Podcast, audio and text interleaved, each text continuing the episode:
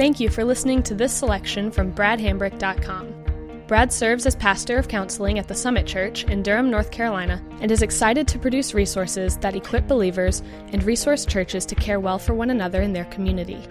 We pray that this serves you well, and we hope that you'll consider utilizing other resources from bradhambrick.com for your personal growth and ministry endeavors.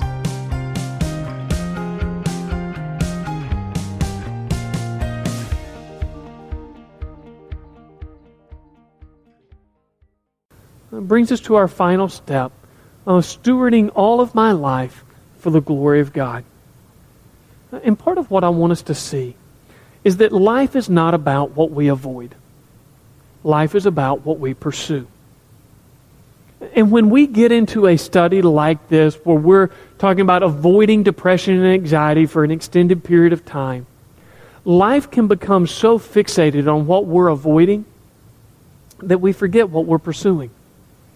Uh, the way that just is most natural for me to think about this, uh, I think about when uh, my friends and I would play tag as kids. And one of our favorite places to play tag was at my Sunday school teacher's house. Um, it was a really bad idea uh, because he lived on a major bluff next to the Mississippi River. Uh, and so there was the end of his house, about 10 feet, and then a 40 foot bluff that went to water with a little rickety wooden gate uh, right there in front of it and we loved to play spotlight tag, which meant we were at night running around in dark.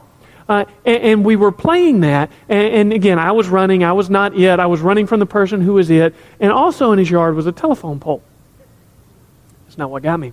Uh, it was the line off the grounding wire.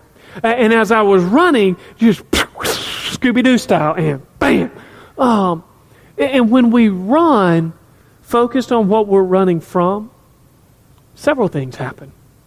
One, we don't tend to, we can't see what we're about to run into. The obstacles that are coming, we don't notice. Our stride doesn't tend to be true, and, and so we um, we're not running as fast as we can, and, and then we just we're kind of out of balance, and so we're not running in a straight line. We tend to be kind of wobbly. If, on the other hand, we know what we are going to, then we run and our stride is true if there are obstacles, we can avoid them. Uh, and we run in a straight line unless there is something to be avoided. Now, does that mean we're never going to get caught? No. There's going to be times when we trip and we fall, and sure. But it is a much more effective way to play the game. That is the point uh, of step nine. The removal of sin is not all that we're after. We are about the pursuit of what God has called us to. And that's why I give you a, just a couple of thoughts here. To steward something means to use it for God's intended purpose. It is important to remember that what is being stewarded is your life, not merely the experience of overcoming depression and anxiety. To think otherwise would be to define yourself by your struggle again you know, sometimes people, when they're coming out of a significant struggle, they think, how is God going to use this? And they limit to themselves of how God is going to use them by just using that experience. Again, if God uses you with this material or something else to care for other people who struggle with depression and anxiety, I think that's great. I just don't want you to feel like you're limited to that. Um, any number of purposes that God may have designed your life for before the foundation of the world are absolutely fully available and should be considered. And so, another aspect of, of thinking about sin as it comes to stewarding life sin is a parasite that lives off of stolen resources. Resources like time, energy, love, that were intended for other purposes as we rid ourselves of this vile intruder, those resources upon which sin once indulged become available for God's design and our true enjoyment. This whole idea of stewardship is ultimately that pinnacle where purpose and worship and joy meet. When we have been battling with depression and anxiety, we're, not concerned about the emotions. We're saying those at that part of our life is no longer available for Satan to use for our destruction, It is now in God's hands to use for our joy and the benefit of others. And we just want a reclamation project of, okay, no, that doesn't belong to you anymore. We're putting it over here. Uh, and I give you nine questions. And, and, these are questions that really are the kinds of questions that only you can answer, and it'll be different for everybody here. Um, it, am I willing to commit my life to whatever God asks? Uh, what roles have I neglected that God has placed me in? The first part of stewarding life well is usually just fulfilling those first roles that God has placed us in. For me, that would be the role of husband and father, of um, pastor, uh, of professor. Uh, that uh, if depression and anxiety were something that were disrupting to a point and I was getting back to going, how do I steward my life? The first place that I would look at is just how do I fulfill those roles well? Um, what are my spiritual gifts?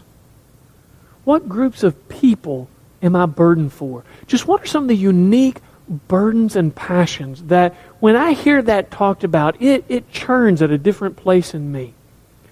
What talents and abilities has God blessed me with? What are my unique life experiences? One of those may be a prolonged struggle with depression and anxiety, but what else? What are some of those other facets of life that God might want to say, I want to redeem that in beautiful ways? Where do my talents and passion match up with the needs in my church and my community? Uh, and then, how might God bring these things together to glorify Him? It's just kind of a brainstorming exercise when we go, what is so satisfying? That I could pursue it in such a way that it would be a holy distraction from the kinds of things that just bog me down in these experiences of depression and anxiety. Yet, um, Henry Nouwen, he says, We seldom realize fully that we're sent to fulfill a God given task. Well, if we don't realize that, how do we live? We act as if we were simply dropped down in creation and now have to decide how to entertain ourselves until we die. But we were sent into the world by God, just as Jesus was. Once we start living our lives with that conviction, we will soon know what we were sent to do. And again, Ed Welch summarizing that differently. Know the kingdom and seek. That is the alternative to worry. How do I how do I get rid of the question, what if? What if this? What if that? That prones me to worry and to depression. I begin to ask the question, why did you put me here? What would be satisfying enough that would fulfill your design that when I got to the end of my days that I could gaze into the eyes of the one who matters most and hear, well done, good and faithful servant. You ran well. You ran through many a quagmire. You ran through some tar pits. You ran through some spots where, where you ran scared but you ran well. You finished the race that I set before you. I am proud. Come, enter my rest. Know my joy. Let's do eternity together. That's what we're after. That's the ultimate answer. And I think that's the kind of thing that, if you would, I'd just like to pray for us and say, God, do that in us and on our behalf. Lord, we come to you. We come to you as those who are easily frightened and easily overwhelmed. We come to the, you as those who need you. And we want, we want to enjoy that. We want to rest in our need for you. We want to see that as a blessing and a refuge. And Lord, that from that rest you would give us the courage uh, to embark on God sized task. And if that first task is, is engaging a struggle with depression and anxiety, Uh, I pray that you would show yourself faithful in that, uh, that you would uh, show yourself stronger than our fears, that we could doubt our fears and realize that they lie, uh, but you are the source of truth. And then, in whatever ways that you see fit after that, you would allow us to become ambassadors for that truth as we've become increasingly committed and, and just personally, intimately knowing the veracity of it.